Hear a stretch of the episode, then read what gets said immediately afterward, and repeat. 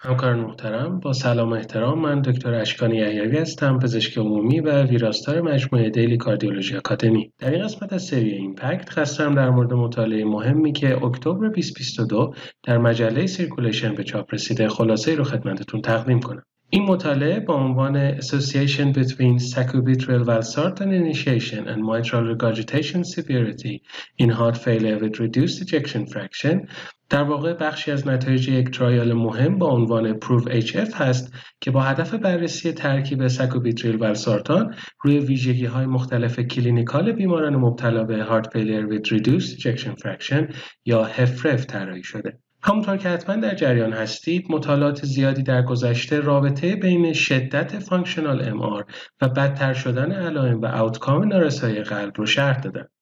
اگرچه valve repair به عنوان استراتژی درمانی انتخابی می‌تونه outcome نارسایی قلب رو بهتر کنه اما guideline-directed medical therapy که از اینجا به بعد به اون GDMT میگیم در بهبود وضعیت بیماران تاثیر سزایی داره.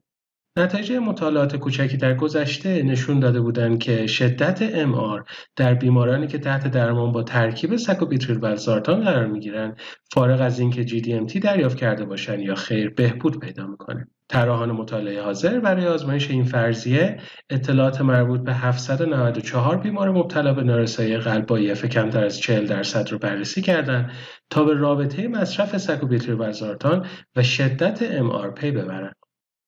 برای تمام این بیماران ساکوبیتریل والسارتان شروع شد و تا بیشترین دوز مورد تحمل اونها titrate شد. برای بررسی شدت MR در ابتدای مطالعه 6 ماه و 12 ماه بعد از شروع مطالعه این بیماران تحت اکوکاردیوگرافی قرار گرفتند. شدت MR با استفاده از ترکیبی از دو روش تخمین چشمی جت مربوط به regurgitation و استفاده از left atrial area and vena contracta width بررسی شد. با استفاده از این دو روش شدت MR به چهار دسته صفر یا بدون MR، یک plus یا trace MR، دو plus یا mild MR، سه plus یا moderate MR و چهار plus یا severe MR تقسیم بندی شد. شرکت کنندگان در این مطالعه میانگین سنی 65 سال داشتند و نسبت زیادی از اونها یعنی حدود 76 درصد قبل از شروع مطالعه یک ACE inhibitor یا ARB رو دریافت می‌کردند. میانه LVEF در این بیماران 28.3 درصد بود و نزدیک به 15 درصد اونها در baseline یک MR 3 plus یا بیشتر داشتند. در پایان دوازده ماه follow-up این بیماران شیوع MR 3 plus و بیشتر از 4.9 درصد به 8.4 درصد کاهش پیدا کرد. بیماران مبتلا به MR 3 و 4 plus که در انتهای مطالعه شدت MR اونها به کمتر یا مساوی دو plus کاهش پیدا کرده بود با کسانی که به درمان پاسخ نداده بودند و شدت MR اونها کاهش قابل توجهی پیدا نکرده بود از نظر ویژگی های clinical مثل علائم حیاتی، دریافت یا عدم دریافت GDMT و سابقه تعبیه CRT در baseline تفاوت معنیداری نداشتند.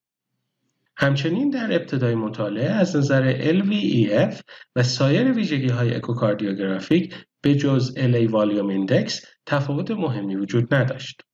این شاخص echocardiographic یعنی LA volume index در baseline در گروهی که به درمان پاسخ دادن و شدت اونها کاهش داشت کمتر بود. نتایج این مطالعه نشون داد که LVEF, LV End volume index LV End Systolic Volume Index و LA Volume Index همگی در گروه پاسخ دهنده به درمان بهبودی قابل توجه داشتند. میزان NT-pro هم در گروه پاسخ دهنده به درمان پایین تر بود و اسکور مربوط به Kansas City Cardiomyopathy Questionnaire هم افزایش پیدا کرده بود. بر اساس این نتایج درمان با ساکوبیتریل والسارتان به احتمال فراوان تاثیر مهمی در کاهش شدت MR داره اما با توجه به طراحی مطالعه که single arm و observational بود نیاز به مطالعات بیشتری با design بهتر و randomized برای بررسی این موضوع وجود داره. علاوه بر این اکثر بیماران در baseline یک داروی ACR مصرف می‌کردند و همین موضوع می‌تونه به عنوان یک عامل مخدوشگر برای این مطالعه محسوب بشه. در نهایت نتایج مطالعه بار دیگه بر اهمیت درمان دارویی guideline-directed در مدیریت بیماران مبتلا به HFrEF تاکید کرد و نشون داد که روی GDMT به عنوان همارز و همراهی کننده مداخلات invasive برای کاهش شدت MR در این بیماران میشه حساب ویژه‌ای باز کرد.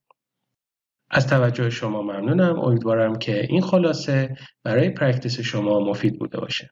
ممنون. خدا نگهدار.